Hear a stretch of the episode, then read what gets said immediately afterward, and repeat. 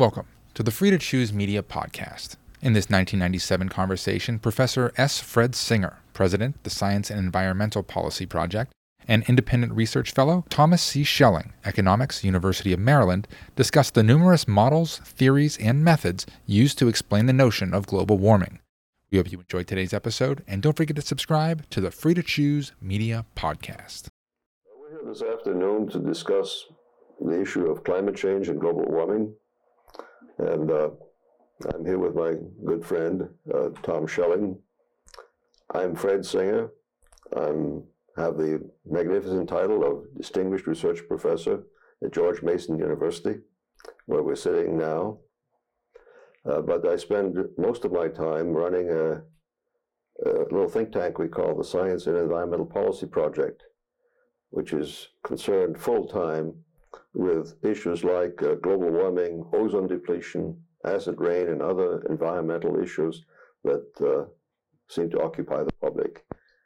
Uh, but before we get into the uh, global warming issue, Tom, why don't you introduce yourself and well, I'm on the faculty of the Department of Economics and the School of Public Affairs at the University of Maryland. And I got involved in this subject greenhouse warming, climate change, back in 1980 when the National Academy of Sciences established a committee to look into what was then called the carbon dioxide question. And I spent two years getting very well educated by all the appropriate scientific disciplines. I was the, the economist, one of the two economists in the group. And we issued a report in 1983, and uh, little was heard from for several years after that. But eventually, in the late 1980s, when a few hot summers got attention, things began to get active again and in the subject. And whenever anybody looked up an economist who was familiar with the subject, my name was always there. So I've been. Interesting how the subject uh, really only became hot, so to speak, uh, 10 years ago. Yeah because it, it goes back uh, over 100 years. Yeah. I've just reviewed uh, uh, the whole issue in a book I'm doing uh, called Global Warming Unfinished Business, which means that this is going to go on for some time. There are a lot of things we don't understand about the science. And uh, this is something that uh, I hope we'll get into. But perhaps since you mentioned your involvement, mine goes back to 1968. I remember the date because I organized a, a, symposium for the American Association for the Advancement of Science in Houston. And one of the uh, stellar participants, whom I then met for the first time, was uh, Roger Revelle, mm. the uh, famous oceanographer from Scripps Institution uh, of Oceanography in La Jolla. Uh, he's considered to be the father of greenhouse warming. Uh, at that time, he had already spent 11 years uh, taking measurements of carbon dioxide in the atmosphere. And he established for the first time, I think, uh, that carbon dioxide really increased in the atmosphere as a result of human activities, as a result of the burning of fossil fuels. But surprisingly, he was not the least bit concerned about it. I remember he called it a grand geophysical experiment. He said, now we will find out what uh, these these changes in the atmosphere could do to climate. And and he had a very optimistic point of view. He felt that carbon dioxide would lead to uh, uh, better growth of plants, better agricultural yields, and so on. But above all, he thought this was an interesting scientific experiment. That was his view then. Mm-hmm. Most people would rather not perform the experiment. well, you have to remember at the time, 68 and throughout the 70s, uh, the climate had been cooling. The, uh, the temperatures, world temperatures, reached a peak around 1940, 45, and after that, they were cooling everywhere in the United States, in Europe, and throughout the world. And the feeling then was, uh, in 1968 at the symposium, from the experts who were there, like uh, uh, Reid Bryson from the University of Wisconsin and others, that we were coming into a new ice age. And uh, there were books being published at that time by uh, rather scary books, you know, The Coming Ice Age. We're going to, we're all going to freeze in the dark, and this is going to be the, uh, the end of human existence on the planet. Interesting, some of the people who are now writing books about the coming uh, global warming were then writing books about the coming global ice age. Some of the very same people. Mm-hmm. But then, you know, climate uh, took another turn, and uh, around in the late 70s, it started to warm again. And as you said quite correctly, in the 80s, we had some very hot summers in the United States, and that really caught public attention. I remember the uh, uh, summer of 1988 when we had a big drought, and one of my scientific colleagues, Jim Hansen, stood up before Senator Gore and his committee and uh, assured them that uh, he was 99% sure that the greenhouse effect is really here and global warming has really come. And uh, it, it, precipitated a, a lot of. Is he still attention. equally sure? Hmm? Is he still equally sure? Uh, yes, but uh, for different reasons now. His last uh, uh, paper sort of, perhaps we get into that, kind of demolishes the present scientific view that the reason, you see, there hasn't been a warming as, as we might have expected. The, the, the observations do not agree with the forecasts of climate models.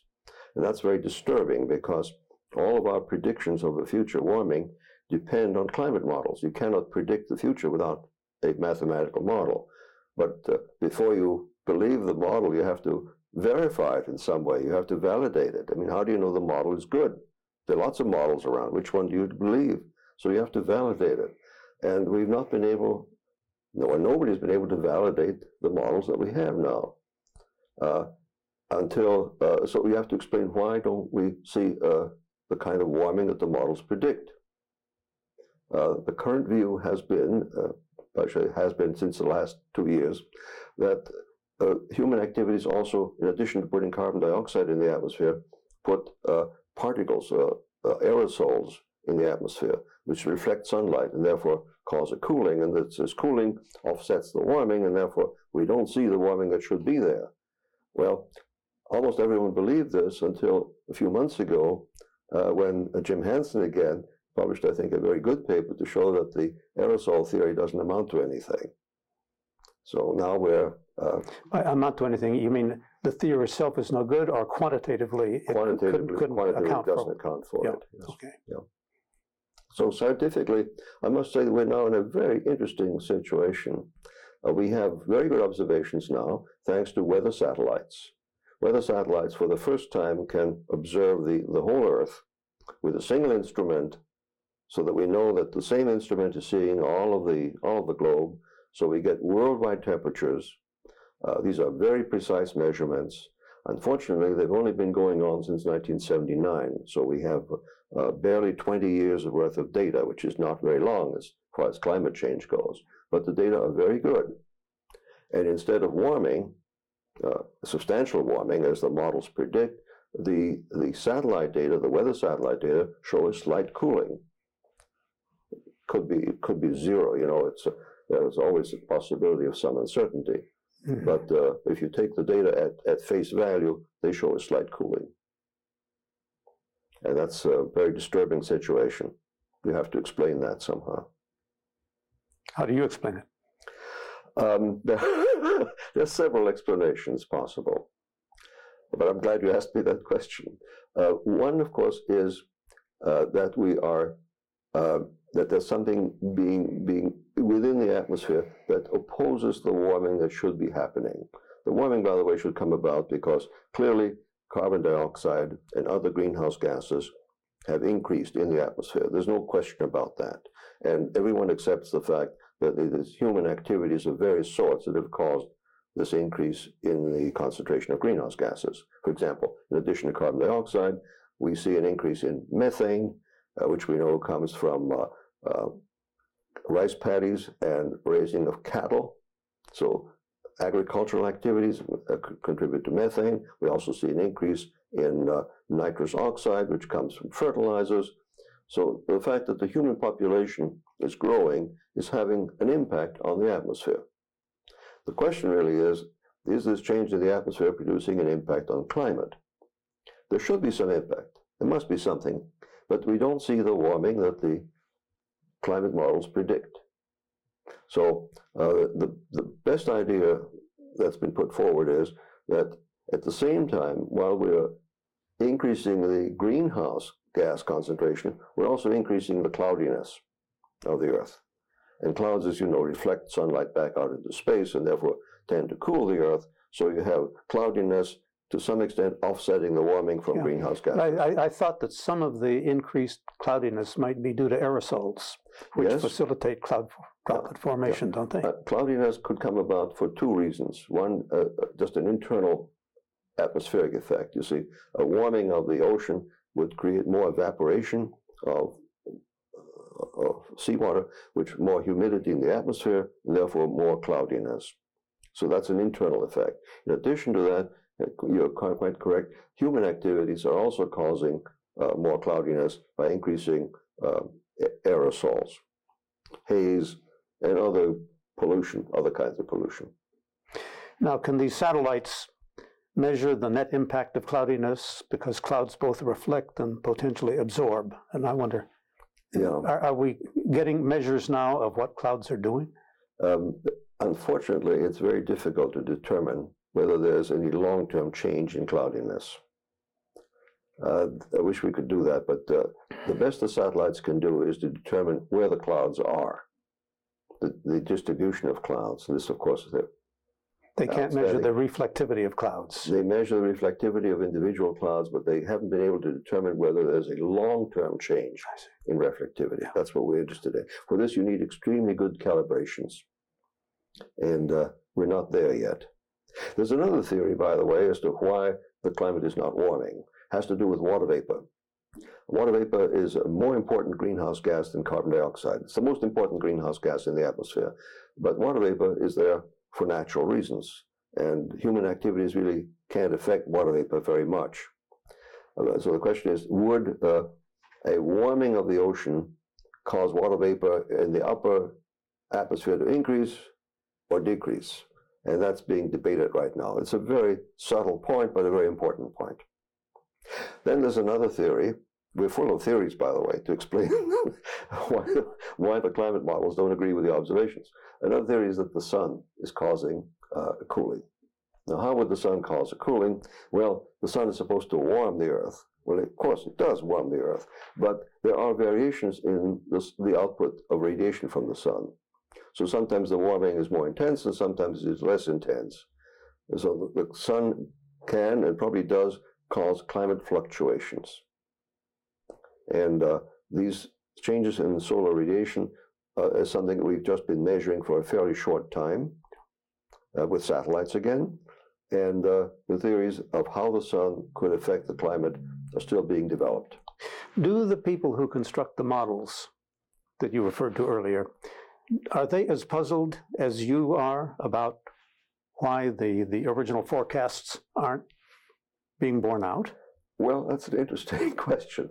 Uh, some people are and some are not.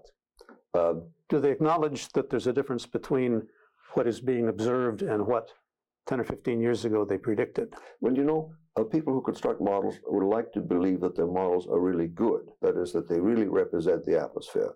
So they're looking for all sorts of excuses as to why uh, the atmosphere doesn't behave the way the models should. And that, so this aerosol effect, for example, or the cloud effect, are simply uh, invented things, uh, proposed things, hypothesized things to explain why the models and the and the observations don't agree. Uh, but there are people who are very thoughtful about this and are really trying to uh, see if they can model, improve the models, make them more, more, more complicated, to also take clouds into account. Unfortunately, that's extremely difficult. The models are, are, are very good people. They're outstanding meteorologists and climate scientists, but it's just a very difficult thing to do to represent the true atmosphere in all of its details, particularly since the models are still very coarse. You know, uh, the model doesn't calculate everything at every point on the Earth.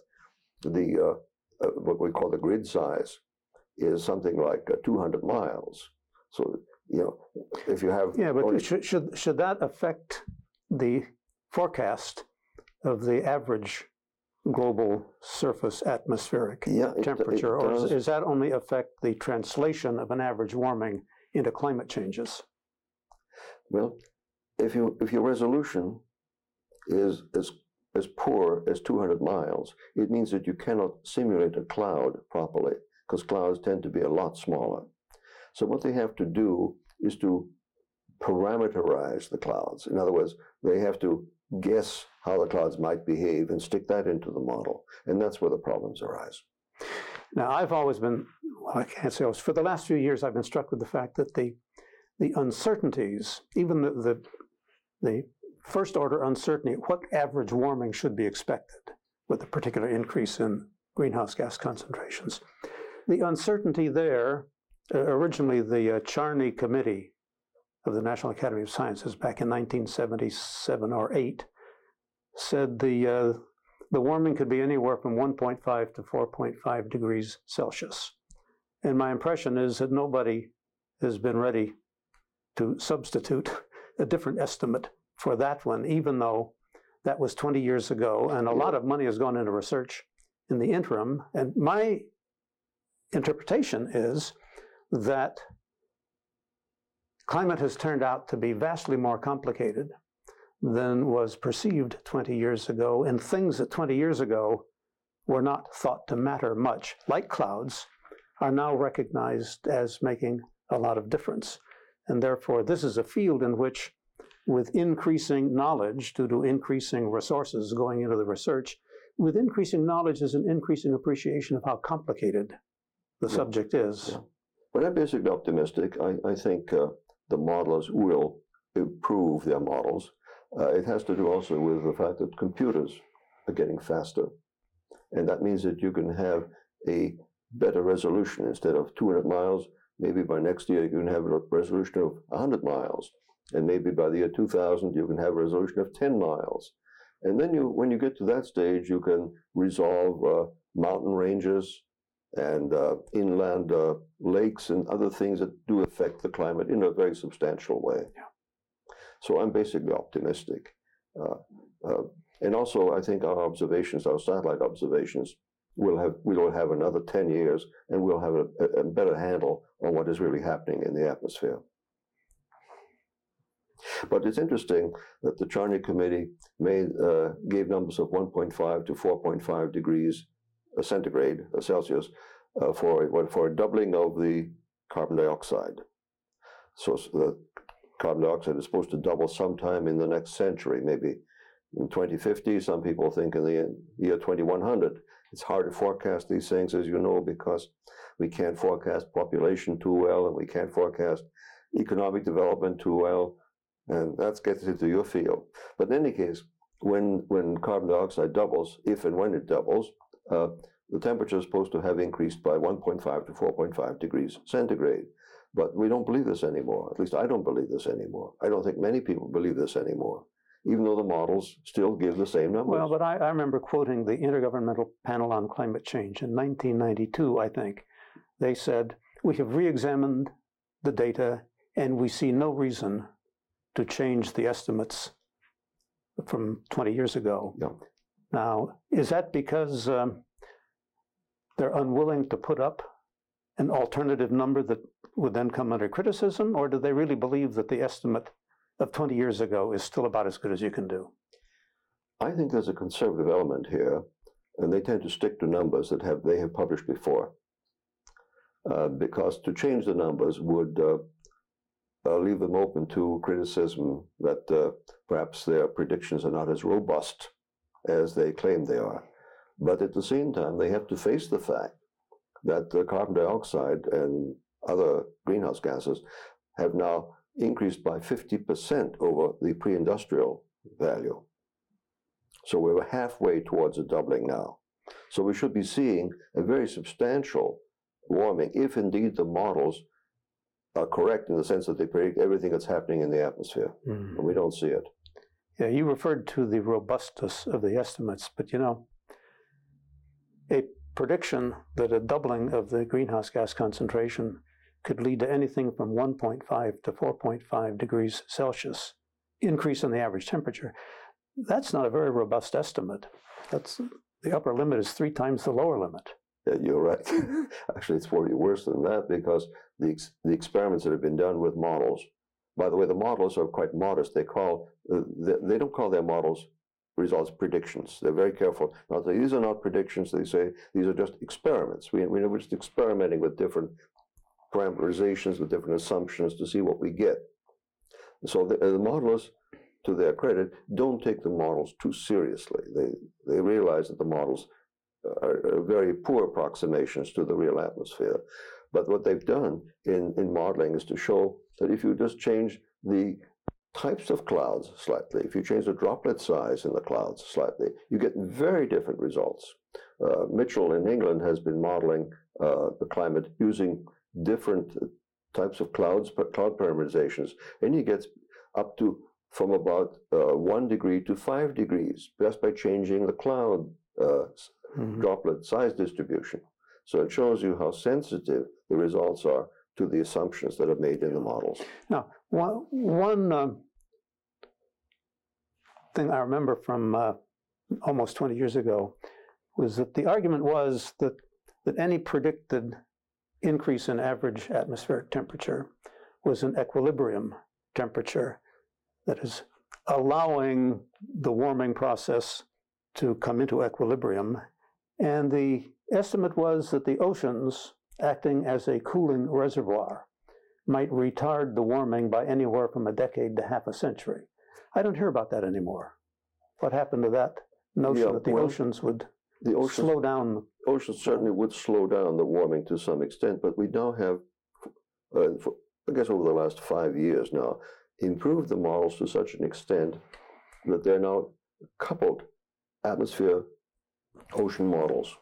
So the, the models now encompass the ocean as well for the first time.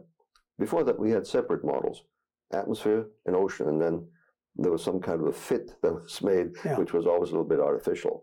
But then, then if, if it was thought that the oceans could delay the warming by anywhere up to 50 years, isn't that a possible explanation for why we don't perceive the warming that might have been expected? They don't. Uh, they don't uh, uh, take that anymore. The the coupled models don't show this large delay, even though the ocean does have a high heat capacity. Yeah. Yeah. I accept uh, the one clear uh, statement in the IPCC report, that is the UN uh, Science Advisory Group, where they say that the climate now right now should be warming at the rate of 0.3 degrees centigrade per decade. 0.3 degrees. Yeah, but now, a, as you a, said earlier, that's a half a degree that, Fahrenheit. That must include an estimate of what's going to happen to population, what's going to happen to economic no, development, no, right what's going to happen to. No, no, right now. They, they, they carry the current rate of increase.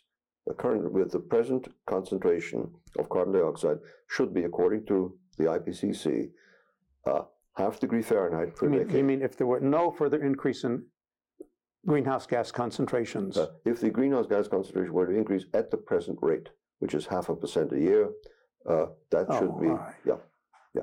So that, uh, but we don't see that. Yeah. In fact, as I mentioned, we, we the satellites show a cooling, which is mm-hmm. very embarrassing to the uh, to modelers, yeah. and somehow let me let me, let me break in with a point that always bothers me, and that is that because this is referred to as the issue of global warming, and because we're here talking about whether we perceive the warming or not, uh, most people seem to think that if climate does change, the way it will be perceived will be as warming everywhere. Now, my understanding is that the models wouldn't predict warming everywhere. They would predict warmer some places, cooler other places, wetter some places, drier some places, maybe more cloudiness some places, less cloudiness other places.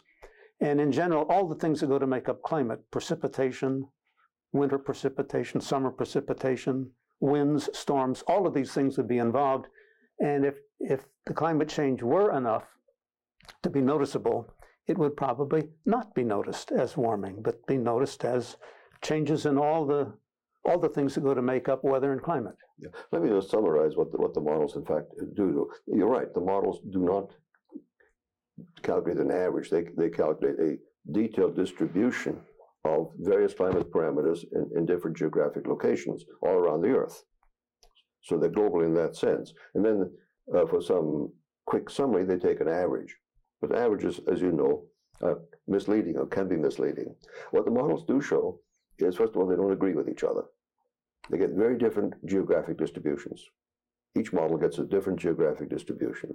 About the only thing they agree on is that it's going to get warmer, although the, the spread is, as you mentioned before, But not warmer everywhere, just warmer on average. on average by 300%. Is the, And the average spread is not averaged over the population, it's averaged over the globe. over the globe, of Yeah. course. They also agree that there's going to be a global average increase in precipitation. But this may mean more rain in some places and less rain in other places. And they also agree that the warming is going to be more pronounced at higher latitudes and less pronounced at lower latitudes. And they also agree that the warming is going to be mainly at night. So it'll be a, a rise in the in the uh, lower temperatures, that is in the temperature minimum. So a rise in winter temperatures and nighttime temperatures. By the way, uh, agriculturalists who I've talked to like this very much because it, clearly the effect will be to lengthen the growing season and have fewer frosts. And uh, that in general is very beneficial for agriculture. The other uh, effect that's being debated right now is what will happen to sea level. The standard prediction has been that sea level will rise as a result of global warming. This is now being challenged. And the reason it's being challenged is because there are two separate effects acting. Uh, if it gets warmer, it'll result in the melting of glaciers and a thermal expansion of the ocean. That is, warm water will occupy more space. It'll, it'll expand like everything, uh, metals, everything expands when it warms. Uh, that will re- lead to a rise in sea level. But at the same time, because of higher evaporation and more precipitation, you get more rainfall over the Antarctic. So you get more snow and ice accumulation. And the question is, which is more important? Is it, uh, you see, if you get ice accumulation in the Antarctic, you're really taking water from the ocean and sticking it up in the Antarctic, which causes a drop in sea level. So which is more important? Yeah, but now look, uh, suppose the estimate is, as it, at least it used to be, sea level might rise at half a centimeter per year, In a little, 50 centimeters in a century. about a millimeter per year, yes, is what the. What Well, it it used to be four or five Yes, millimeters it's gone per year. down, it's gone down, yes. Okay, Wh- wh- when it was half a centimeter per year, Antarctica, all of it is about a fortieth of the area of the oceans. So you would then need 20 centimeters of water equivalent snow every year in Antarctica. Is, is that a plausible quantity of snow for Antarctica? It's plausible. And in fact, if you look at data, and uh, the reason one has to look at data, I think, is because it is not possible to really predict theoretically what will happen, because you have opposing effects, and each one of these effects is very uncertain.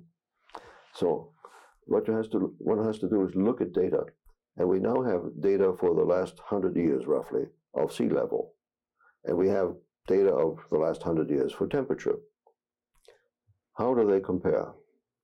Interestingly enough, and this is a, a new result, uh, which I hope to feature in my book, it shows that when temperatures rise, as they did between 1920 and 1940, sea level drops. When temperatures drop, as they did between 1940 and 1970, sea level rises. So they anti-correlated. Now, this may be a coincidence. Nothing is sure in this business. Correlations are suggestive, but uh, one and one needs to, of course, have data on. Now, could that, could that possibly be an Antarctica effect? Antarctica is the major is the major player in this. Antarctic ice accumulation really is what determines uh, sea level. But my understanding was that there's very little snowfall in Antarctica. So there would have to be a huge increase Yeah. to make a, Yeah. a noticeable difference. Yes, And has anybody observed a huge increase or a huge decrease as things go up and down? uh, unfortunately, again, data. We need we don't have data as, yet to on ice accumulation in Antarctica. That's what you really want. What you want is to know You want to know how much ice accumulated in each year in the past hundred Yeah, years. but there are a lot of people living there. Wouldn't they notice the difference if there were enough change in precipitation in Antarctica to account for a change in sea level? We do have uh, data on that, and uh, the changes are, the fluctuations are large. Uh, we don't know if there's a long-term trend. See, Antarctica has only been explored, scientifically speaking, since 1957. We've had, uh, what is it, uh, maybe half a dozen stations in Antarctica since, since the International Geophysical Year in 1957, so that's uh, 40 years. Yeah. What do you think the impact will be then of uh, a warming? What do you think we should do about it? If, it- if and when it comes. Are you alarmed by it? I, I tend to be more persuaded than you are that we should expect climate change. I doubt very much whether the impact on a country like the United States would be uh, serious, possibly not even noticeable. Now, that's partly because there's almost nothing we do in the United States by way of earning our living that is really significantly affected by climate. You know, we, we, we conduct a conversation like this in any state of the union. Um, manufacturing can take place in almost any state of the union. It's only a little affected by weather and climate, and less so with air conditioned buildings now. About the only part of the gross national product that is affected by climate is agriculture and fisheries and forests, um, and some outdoor sports activities. For the most part, the outdoor sports activities don't appear to be much affected by Yeah. weather and climate. We, we can have golf tournaments in Georgia, Massachusetts, Palm Springs, or anywhere. Uh, the estimates are that recreation probably benefits on balance from more precipitation and warmer temperatures. But it's a longer Yes. vacation season. Agriculture, I suppose, is important for less developed countries. Um, much so. There are a lot of countries in which agriculture is the main way that half the population earns its living, and it can be up to a third of the gross national product. So, in a way, they're vulnerable to climate change. Wh- Whether climate change would be adverse for them, I don't know. But at least in, in this country, if the worst possible happened and agriculture became twice as expensive, uh, since it's only about 3% of the GNP, it would mean that uh, we lost one and a half percent of GNP as the extra cost of producing Sure. food. And we're talking about superimposing that on the economy of 50 or 100 years from now, when per capita income will probably have doubled. So that losing one or 2% out of an in- increase from 100 to 200%, I think would really not be a significant, Yeah. n- nothing worth worrying about. But then there's a matter of uh, fertilization by CO2 in Well, the atmosphere. It's, many it's- agriculturalists would would uh, Yeah, there are some crops that are beneficially affected by CO2 and, uh, and various kinds of crops that uh, need to lose less moisture if they can get a higher concentration of CO2 in, during their photosynthesis. So I wouldn't worry about Japan, North America, or Western Europe. I think the countries that may have to worry are the ones that are still uh, reasonably primitive in their mode of agriculture and heavily dependent on agriculture.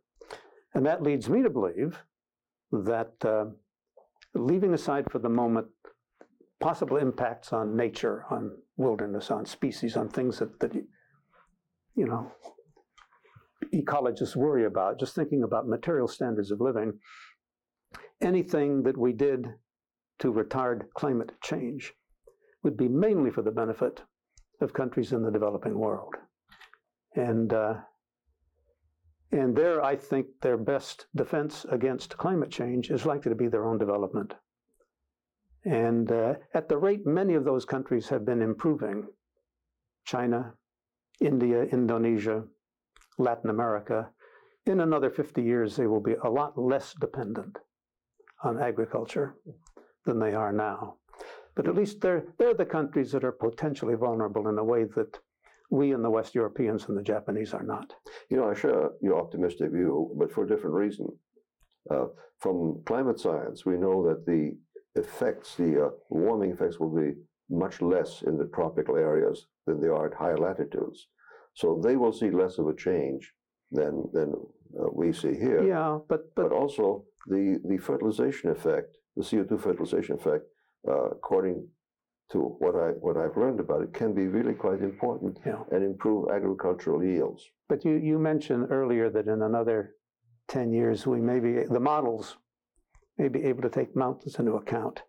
Um, Yes. What really matters in a place like India, or even a place like California, for agriculture, is snow in the mountains rather than ground level temperature. And if we don't know what's going to happen to snow in the Himalayas, we don't know what's going to happen to the main rivers that go into Burma, India, Bangladesh, Pakistan. So that I think for them, our ignorance about what happens in the mountains with climate change is a major uncertainty. And even in California, a drought in California typically is not a lack of rainfall, it's a lack of snow in the mountains because that's where the water is used for, for irrigation. Yes. So I, I think we, we don't know what climate change will do to a country like India. Um, we can argue that maybe the CO2 concentration on balance is beneficial. We may I would think argue so, that, yes. that the warming may not occur much on average if it is indeed a warming. But I think what's crucially important is what's going to happen to their the snow in the mountains, which Yeah. is uh, just as we're ignorant about snow in Antarctica and what may change it. I think it's we, don't know much about snow in high mountains.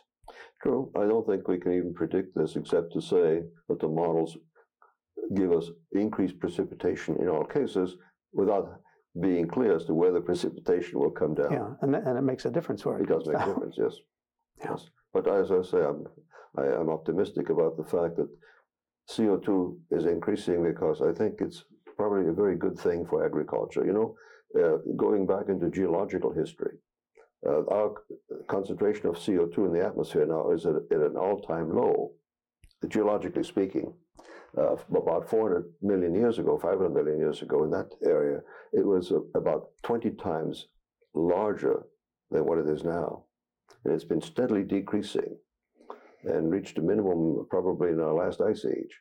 And if CO2 ever falls below a certain level, that's the end of plants and agriculture as we know it. Because Mm. without CO2 in the atmosphere, plants can't but survive. No, nobody's talking about an atmosphere without CO2. Uh, but uh, we're getting close to to uh, to levels where, where where agriculture can be badly impacted. So I'm I go along here with Roger Revelle, I think, who had a fairly optimistic view about higher levels of CO2, uh, at least as far as agricultural productivity is Mhm. concerned. I'm a little surprised you, you emphasize so much the uncertainty, the lack of robustness in all of these uh, climate models, which you say aren't predictions, but merely models. Uh, but you always seem extremely sure of yourself in your own predictions. And I wonder whether uh, uh, you simply have a proclivity toward confidence in your own estimates, or whether you think that uh, um, most scientists concerned with climate are uh, congenital pessimists and, and always come out seeing the worst. That's an interesting question. Um, I, I don't have any predictions. Uh, uh, I may have an optimistic point of view about the world in general, but I think uh, I have a feeling that you share this also because you said that the world will be better off 50 to 100 years from now in terms of standard of living, in terms of income. And basically, that's what counts because uh, we can adapt to any climate change. Human beings can adapt to any climate change quite easily, and the better, the more resources we have, the better off we are, the easier it is to adapt. I mean, after all, uh, human beings adapt to climate change all the time, and in a very substantial way. Um, Oh, But now, wait a minute. A minute or two ago, you said we might have been on the verge of falling below a viable level of CO2 in the atmosphere. Uh, are you saying, nevertheless, the human race could have survived without difficulty if there had been a substantial reduction in CO2? Um, well, I, I don't know where that level is. Uh, the level uh, during some of the recent ice ages was at about 200 parts per million, which is about half, let's say about half what it is now. And that's very low. That's very low. It caused the developments of new types of plants that use CO2 more efficiently. So uh, I, I, hate to, uh, I don't think we'll ever have an atmosphere without CO2. Yeah, let, let me probe just a little deeper. I've heard you talk about acid rain, and you were an optimist. I've heard you talk about the ozone layer, and you were an optimist. Correct. I've heard you talk about global warming and climate change, and you're an optimist. By optimist, I mean relative to that scientific community that is generally covered in, in most of the, the media. And now my question is, are you really different from, from most of the concerned scientists in, in your, your general outlook, or is it that they are, uh, uh, they just happen to be working with the wrong models most of the time? Well, let me answer that question. Uh, th- I think we may be uh, getting off into a new area now, but that's an interesting question. With respect to acid rain, I think I'm in the really in the mainstream of scientific opinion because the outcome of the national uh, what is it called acid uh, precipitation study, NAP and APAP, whatever it was called, uh, was that uh, acid rain is no big deal from an environmental point of view uh, that the consequences of acid rain. Excuse me, is that all over the world or just in the United States that you're talking about? That was primarily in the United States, I think. Yes. Where the problems, and in maybe Northern Europe, where the problems are most severe. Um, there are, of course, huge local problems in some areas which come about from uh, mainly from sulfur dioxide. Uh, I'm thinking of uh, Czechoslovakia and uh, East Germany. But in, in the United States, it turned out to be no big deal. That is, the acid, acidification of lakes turned out to be due to the soils. Uh, the effect on forests was mi- very minute, so it was not a big problem. With respect to ozone depletion, opinions are very divided. There you're correct. Uh, my personal view is that a uh, the depletions we're talking about, that people are worried about, five to ten percent, are no big deal either. Uh, if, if in fact uh, these depletions do occur, and if ultraviolet radiation rises by 10%, let's say, uh, this is equivalent to uh, moving uh, approximately 60 miles to the south.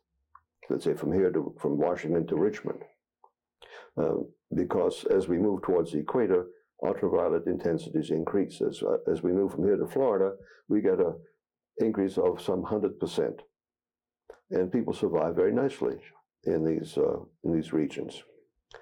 Uh, so there, but uh, there, I think uh, there are different scientific views. And the same thing happens if you go to higher elevations. Yes, of course. So yes. In Denver, you're yes, you're, like, you're like exposed Florida. to much. Well, maybe not in Denver because of air pollution, but Mhm. let's say In at altitudes equivalent to Denver. Yeah. Yes. mhm. Incidentally, if you remove the smog from Los Angeles, you will have uh, ultraviolet intensities comparable to those of El Paso, and uh, that Mhm. uh, seems to be something that people haven't uh, haven't faced yet. Go ahead. Well, I think um, you know so much more than I do about the underlying basic science and even about the construction of the meteorological models that the people are working with. But I think we're not very far apart on the question how alarmed should people be. What we haven't talked about is uh, any policy implications. I tend to believe, and I think you don't, I tend to believe that uh, engaging in very substantial curtailment of carbon dioxide emissions over the coming century would not be much of a of an economic burden in the developing countries. I tend to believe that if we do nothing, the economic burden will probably not be noticeable. But if we did everything required to uh, get emissions down way below where they are now by the middle of the coming century, again, it wouldn't be much of an economic burden, especially because, uh, at least in the developed countries, uh, we're improving our per capita incomes at a reasonably good rate. So that the way the way I express it, if if you draw the line of per capita income with a number two pencil on an 8 by 10 sheet of paper the difference between doing everything that might be needed to mitigate climate change and doing nothing is about the thickness of the pencil. But similarly, if we do nothing, the impact of climate change is likely to be no more than the thickness of that pencil. So I am neither alarmed that we may engage in unnecessarily drastic mitigation efforts, nor am I terribly alarmed at the prospect that we will fail to. Now, I, I, do worry, as I said, about developing countries, but I think developing countries would be mistaken to do anything that held back their own development merely in order to reduce their own CO2 emissions for the sake of holding back climate change. They have much more to gain by developing rapidly than by slowing climate change. So I wouldn't argue that we need China, India, Brazil, Nigeria, Egypt in a global effort to curtail emissions. I think they have much more urgent things to do with their own economies. And if they were to worry about the environment, a lot of them have dreadful water sanitation problems, urban air pollution problems, public health problems of all kinds. And uh, so I think they, they have much higher priorities mm-hmm. than worrying about CO2 and climate change. You know, I completely agree with you uh, as far as the developing countries are concerned. I think you're absolutely right that their their development problems are much more important to them than any any effect of a changing any effect of a changing climate, even if the effects should be negative, and I happen to think that they will not be negative. But I, I would disagree that uh, uh, we should that we need to curtail emissions drastically because I think it's absolutely useless unless China, India, and other countries like that do likewise the impact uh, of our of our actions will be negligible. And that's what worries me. Oh, I agree. Now, if, if we were to do anything very serious over the coming century, it would have to be doing something in countries like China at our expense to decarbonize their energy system. Yeah. I don't think at their expense there's yeah. a chance of it. And there are really two ways to go uh, in decarbonizing. One is to go to energy sources which do not burn fossil fuels. And we have, of course, right now, the possibility of nuclear power. Sure. Somehow that matter doesn't seem to come up very often in discussion. Uh, or if it does come up, it's it's treated in a very negative way. Well, nuclear power is probably going to be unpopular for another ten or twenty years, but eventually, we may uh, yeah. get the other, the other method, of course, is to take the CO2 out of the atmosphere. Yeah. Don't worry about cutting emissions, but remove it from the atmosphere. The schemes that have been talked about uh, to have uh, plantations of trees uh, make you know make sense from a physical point of view. Whether they make sense from an economic point of view, I'm not prepared to say. But there are other methods like fertilizing the ocean, which will draw out CO2 from the atmosphere, turn it into phytoplankton, provide food for fish, and do all sorts of good things. Yeah, I wouldn't be quite as confident as you on the basis of one experiment in the tropical ocean, but uh, who knows? And I think no, who knows? And who knows? Uh, I think there there may be ways to uh, screen out some of the sunlight mm-hmm. 50 or 100 years from now if it turns out to be absolutely necessary. My my optimistic view is that CO2 in the atmosphere will turn out to be an important resource for growing things, including growing fish in the ocean. Well, that's a pleasant note on which to end the conversation, I think. Thank you. Want more episodes like this? Don't forget to subscribe and get updates each week for the Free to Choose Media Podcast.